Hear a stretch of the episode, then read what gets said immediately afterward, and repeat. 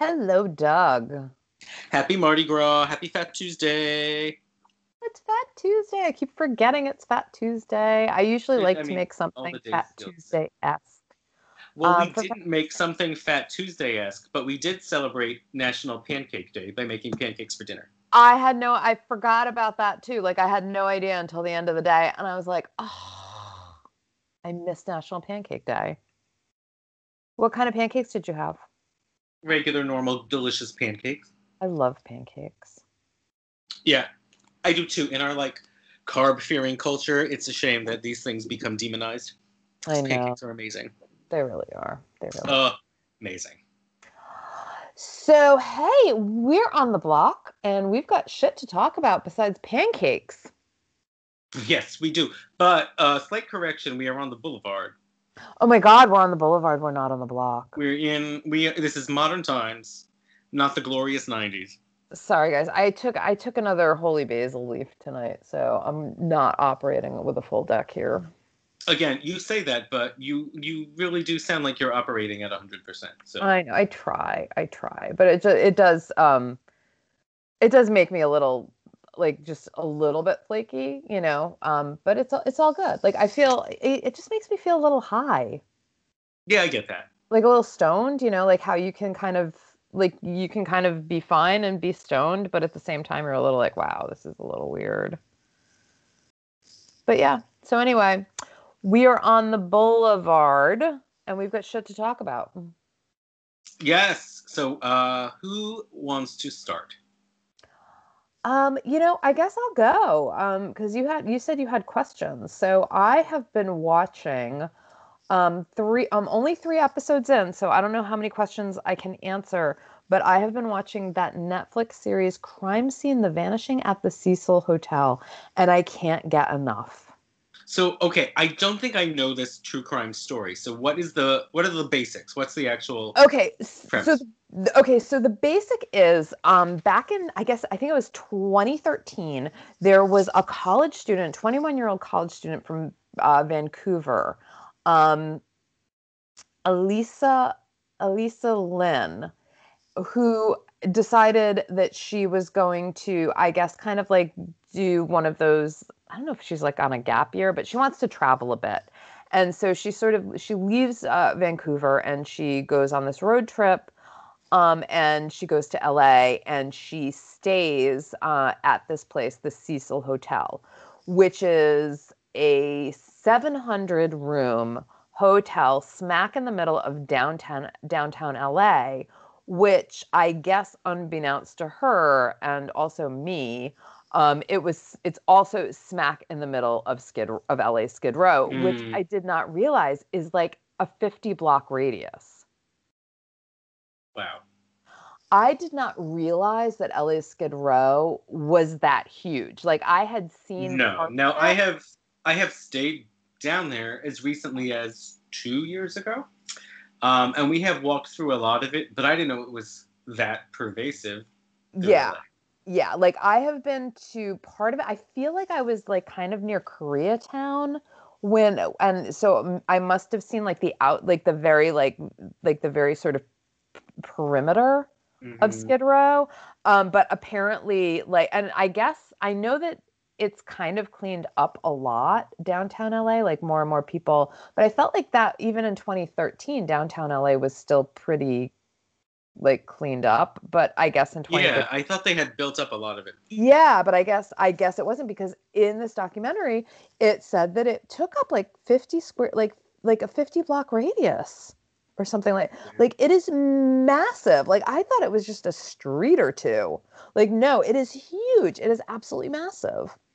Um so anyway, uh this woman is staying at the Cecil Hotel and then she disappears and they're looking for her and they can't find her until two weeks after her disappearance. They actually find her in uh, one of the water tanks on the roof. A maintenance man Ugh, finds her up there. Yeah. Um, finds her dead body. And so now we're kind of like, you know, now now now it's like, is this, you know, did she commit suicide? Because she did, she was a prolific blogger on Tumblr. And so she would like you know, she was bipolar. She wrote about that. She wrote, you know, so they were like, was this a suicide or was this, um, you know, or was this murder? And they, and so now we're now we're kind of into the we found her now we're into the investigation there's like this fascinating clip of her in an elevator it's the last it's she's caught on camera and it's like the very last images of her before she disappeared of her like doing all of this weird stuff in this elevator and stepping in and out and the door was like stayed open for 2 minutes and we think we saw the foot of somebody outside the elevator but you couldn't be too sure anyway when the police released this footage every it, basically turned on all of like the internet sleuths and so it kind of became like a big case like on the internet for like people who like to, you know, like true crime geeks who want to sort of like be armchair detectives and solve cases. Mm-hmm. They all started like talking amongst themselves about what this was. And so now on at the end of episode 3, we're starting to dig into some really wild conspiracy theories about like was she um working for the government. This was like my favorite one. Um, conspiracy theory. There, there's they think was she working for the government because she the school she went to in Vancouver um, did some sort of research into tuberculosis and like literally like two days after she was found dead there was a massive tb outbreak amongst the homeless population on skid row hmm. and and there was something in the papers like the vaccine or or the or like whatever they were calling it they called it LAM-ELISA instead of and so it was like mm. it was actually her name but like backwards and oh what a coincidence that is and she like so i'm kind of like fascinated by this because they're like basically saying she came to deliver tb and then the government killed her and i'm like i love that conspiracy theory and i'm going with that one so we're kind of like in this weird conspiracy theory place uh, with the case right now and then they're also starting to say, oh, but is the hotel haunted? Because, you know, it is a Skid Row hotel. And so um, the Night Stalker was that's where he stayed, um, which also has a Netflix oh, series. I was going to mention that one too. Yeah. Yeah. Yeah. And um, which actually isn't as good as this. I, I was watching that for a little bit and I just kind of was having a hard time getting into it. But this one, I was like, no, I'm there for it. Um, so it's like a place where a lot of murderers and psychopaths have actually um, lived, like you know, because it's a it's a yeah. by the you know people actually do live there. It's you know a cheap hotel. Um, and then also for like, there's also sort of talking to the hotel employees and the manager. And it's really interesting to see how they were trying, you know, before all of this happened, they were actually trying to rebrand the hotel um, as like a youth, as like a kind of hip youth hostel, and to get away from all of the bad shit that like went on at the Cecil and how it was like this Fleabag motel and don't go stay you know don't stay there unless you're like a prostitute you know because it's mm-hmm, like you know it's mm-hmm. one of those hotels where if you're homeless and you get a couple of bucks and you want a hotel for the night that's where you're going to stay and so they actually like made certain like they renamed the hotel gave it a separate entrance and a separate lobby from the cecil gave the like the youth hostel kit like people that stayed there a completely separate floor from the rest of like the cecil guests but they all had to ride the elevator together so they were still kind of interacting mm. anyway i'm finding the whole thing completely fascinating because it's yeah, digging it is a fast and it's it's an unsolved story right like the, i I know you haven't seen the final episode, but to yeah. my knowledge, I believe there isn't so any sort of resolution. I mean, it is it is absolutely a very fascinating hotel. It's got a fascinating history. Um, and apparently it was built in 1924 and it was kind of like the jewel on the downtown LA crown when it was built and it really mm-hmm. only had that you know, it, it really only had that cachet for about 10 years. And then the depression hit. And once the depression hit, it was like all downhill from there for that hotel. And it is absolutely gorgeous. Like the lobby is so grand and Art Deco beautiful. And then eh, but then it is just like this really really sad sad hotel. And now we're sort of like really digging into the history um apart from these crazy conspiracy theories about the things that have happened in the hotel and is it haunted or at least you know it, it is carrying the sort of like echoes of these tragedies that happened in the hotel. I am absolutely fascinating fascinated by it. I am you're also, fascinating as well. I am fascinating. I'm also really fascinated by and i'm and i'm not sure why I'm paying attention to it now, but I am paying attention to it. The binge worthiness of the series. Like I could sit I could seriously if I had time, I would sit on my couch and just watch this from beginning to end. I it's like one of those shows where I'm just like I got to keep going. I got to keep going. And I'm so I'm finding how they're doing it and always sort of ending on that cliffhanger um, to keep you, you know, ending on this sort of like little bit where you get like fed just enough where you're like, I've got to know more. Mm, yeah. Um, you know, and how they're doing it, it is absolutely masterful. Cool. I had, I just recently heard about it, and I know that that's been a unsolved crime that's come up in other things. Like the new Discovery mm. Plus platform also used it on an episode of Ghost Adventures. Um, but I hadn't heard a ton about it, so I wasn't sure if it's something I needed to watch. I had also recently given the first episode of The Night Stalker a try, and I was like, well, I could keep watching this if and when I have some time, but yeah, that's how I felt I about like, the Night Stalker eh. one. Eh. Like, yeah, like I really thought that I'd like it more, and I was like, eh. I also think most of them do the four episode length, and I think that befits some stories more than others. It sounds like for this one it does though. Yeah, this one is fantastic. I don't know. I don't even know how many episodes this is. I thought it was four. I could be wrong. Um, I mean, I don't know how much more we'll get. You know, if they didn't. Uh, yeah, no, you're right. It's four episodes. Oh my god! So I'm probably on the last one now which kind of yeah, makes sense. Yeah, there's only so much. They can't tie it up, right? There's only yeah, so yeah. They can't tie it up. Oh, that's a bit of a bummer. Well, at least I know I've only got one to go, so which is which is kind of making me excited because I can at least you know have some closure.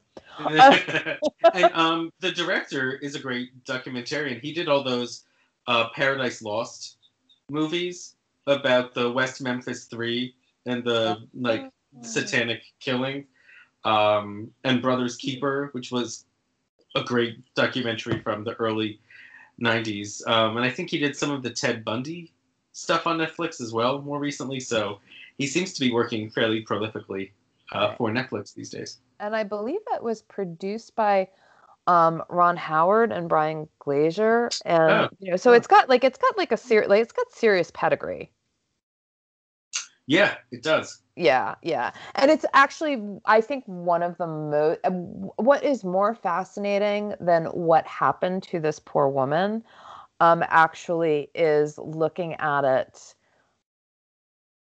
at, looking at what was happening online with all of these people who got involved. Yeah, yeah. The after. The, yeah, yeah. Yeah. To me, that is almost more fascinating than the actual story itself because they're coming up with these weird and crazy like cons- like I said like theories that you're just kind of like oh my god that's bananas.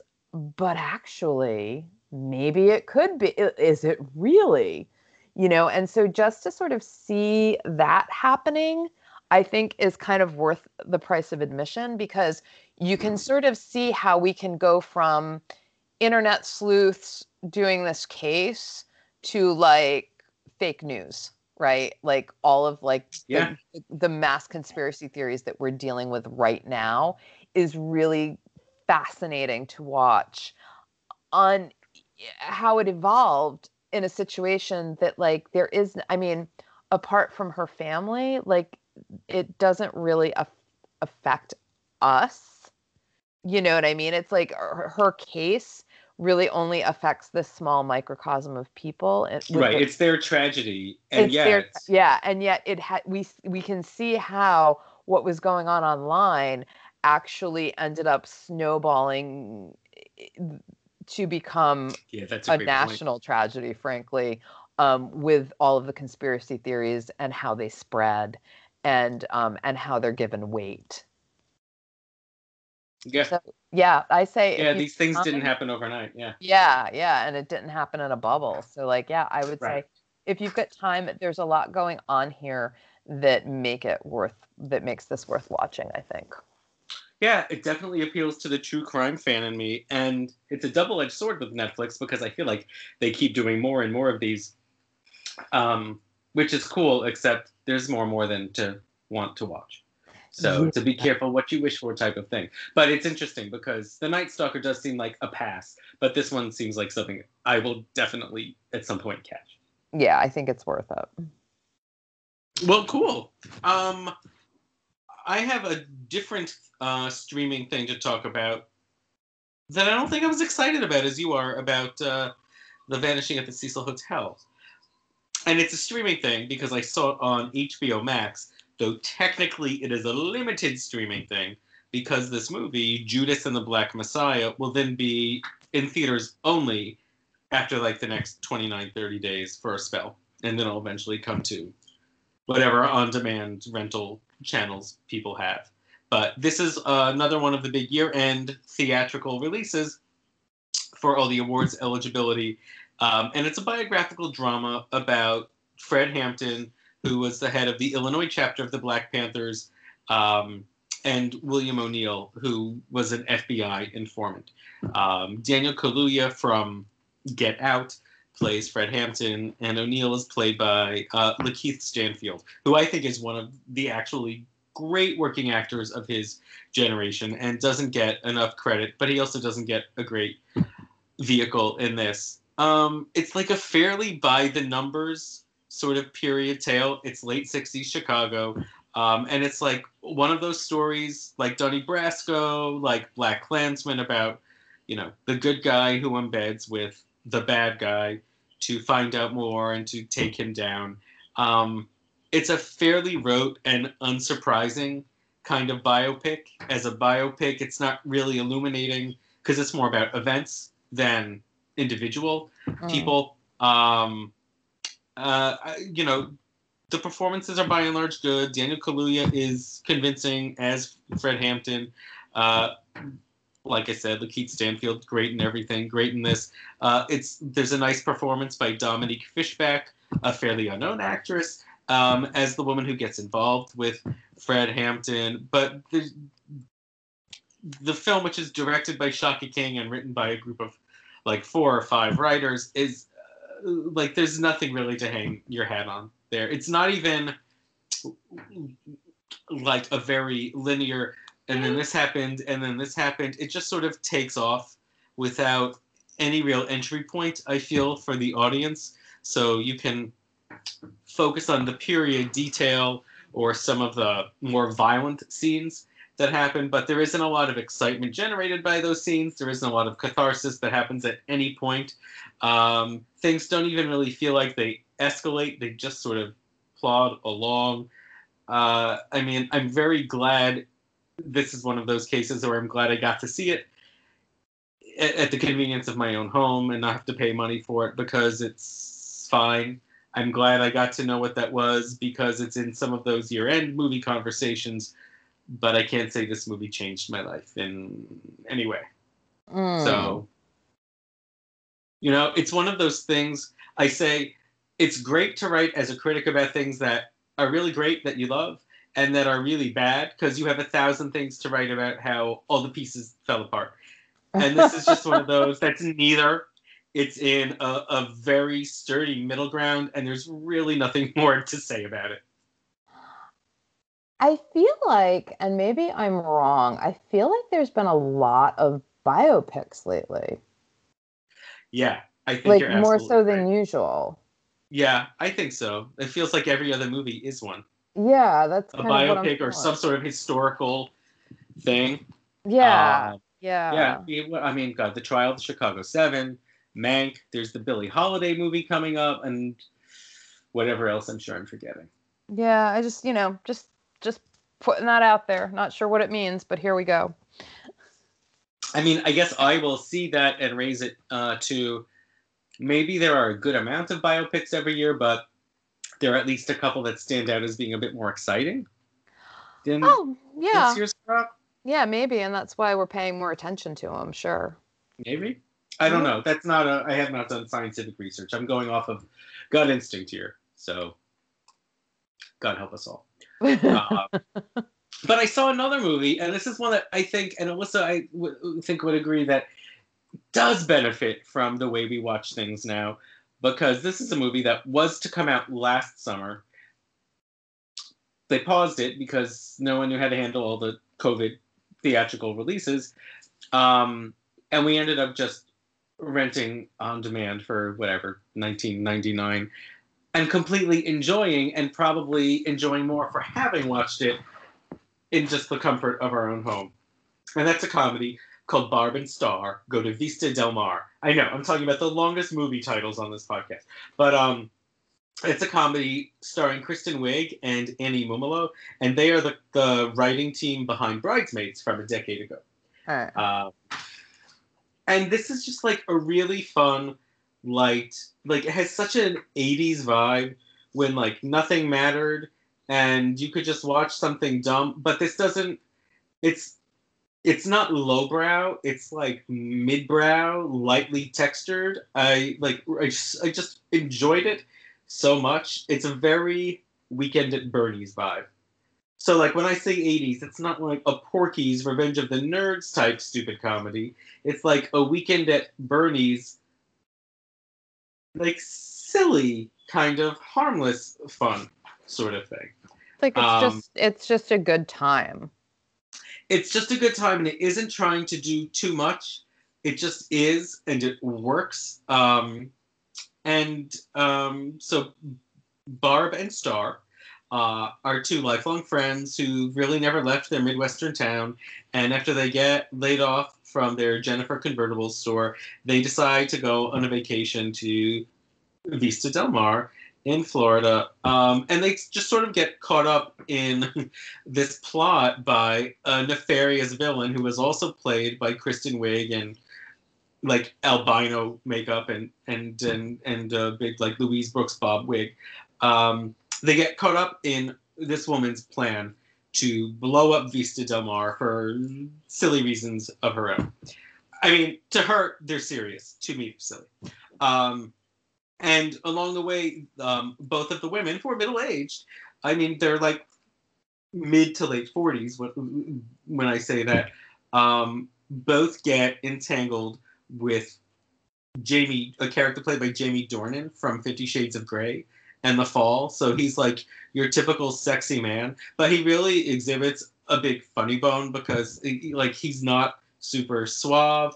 Um, and and it's a nice thing where it's like the audience approved hot guy finds both of these women that movies typically deride attractive and there's nothing like covert or subversive about it it just is it's just nice it's just silly but but it's not none of these people are being made fun of for what they are or what they're not which is nice to see and not something i think i see very often now these right. like if you cast someone, if they're from the Midwest, if they're over 40, if they have a certain type of hair or costuming, you're really meant to diminish everything they represent, including the real people who look like them. Right. And this movie respects them. It doesn't do that, which is very refreshing. Very light, very fun, very easy to watch. I enjoyed it. Worth it's it's one of very few things I think we've actually paid to watch because so much has been streaming during the last 11 months. So I'm a fan. I don't know if it will is the kind of thing that will make boku bucks or develop a cult following or what. Um, but I feel like it might have a longer shelf life now for people watching and you know just purchasing at home than it might have being released in a theater during the summer. Well, it sounds delightful. I don't know that I want to pay 20 bucks for it. But, yeah, it was essentially a rare splurge for us. Yeah. Which I know if we'd gone to see it in the movies, we would be paying more, but you know, times are different. Yeah. Priorities are different. Yes. Um, and I still don't have a job. So, exactly. yeah, money is different for all of us. Yeah. Yeah, yeah. So I'll just stick with my true crime on Netflix for the moment. Yeah, keep it going. And by the way, the next one that Netflix drops, I uh, want you to tell me if you're watching it and what it is as well, because you know I'll add it to my list as well. One other thing before we go. Yes. Uh, I wanted to render my final verdict on the Showtime mini Your Honor with Bryan Cranston. Oh yes, and it's a solid, very good, but not great. Hmm. Um, they did a really good job of of keeping all of these different characters up in the air, and there were so many things to try and tie up. I was expecting, like I don't know, multiple confrontations or multiple character deaths or whatever in the finale that didn't exactly happen. And I think some things were left dangling. I don't think this is a case where this, this series will return, that it's going to come back for a second season. I don't think there's enough story left for that. But there were, I thought, threads that were dropped along the way. Having said that, still very satisfactory, still very uh, good performances, uh, especially by by Cranston um, and also by the great Michael Stuhlbarg, who plays his nemesis. So um, definitely glad I saw it. Definitely much better than I thought it would be diving in. Um, so there's that. Amazing. Well, I feel like um no, I'm here. Can you hear me? Can you hear me now? Hello? Yeah, I think we lost Doug. So, um, how strange. We were doing great. Um, so I guess I will bid us adieu for the evening because that kind of worked out really well because we finished. Um, so I will bill you. I will. I will bid you adieu, um, and say we will uh, see you. Uh, see you next time when we're uh, when we're back on the block and the boulevard.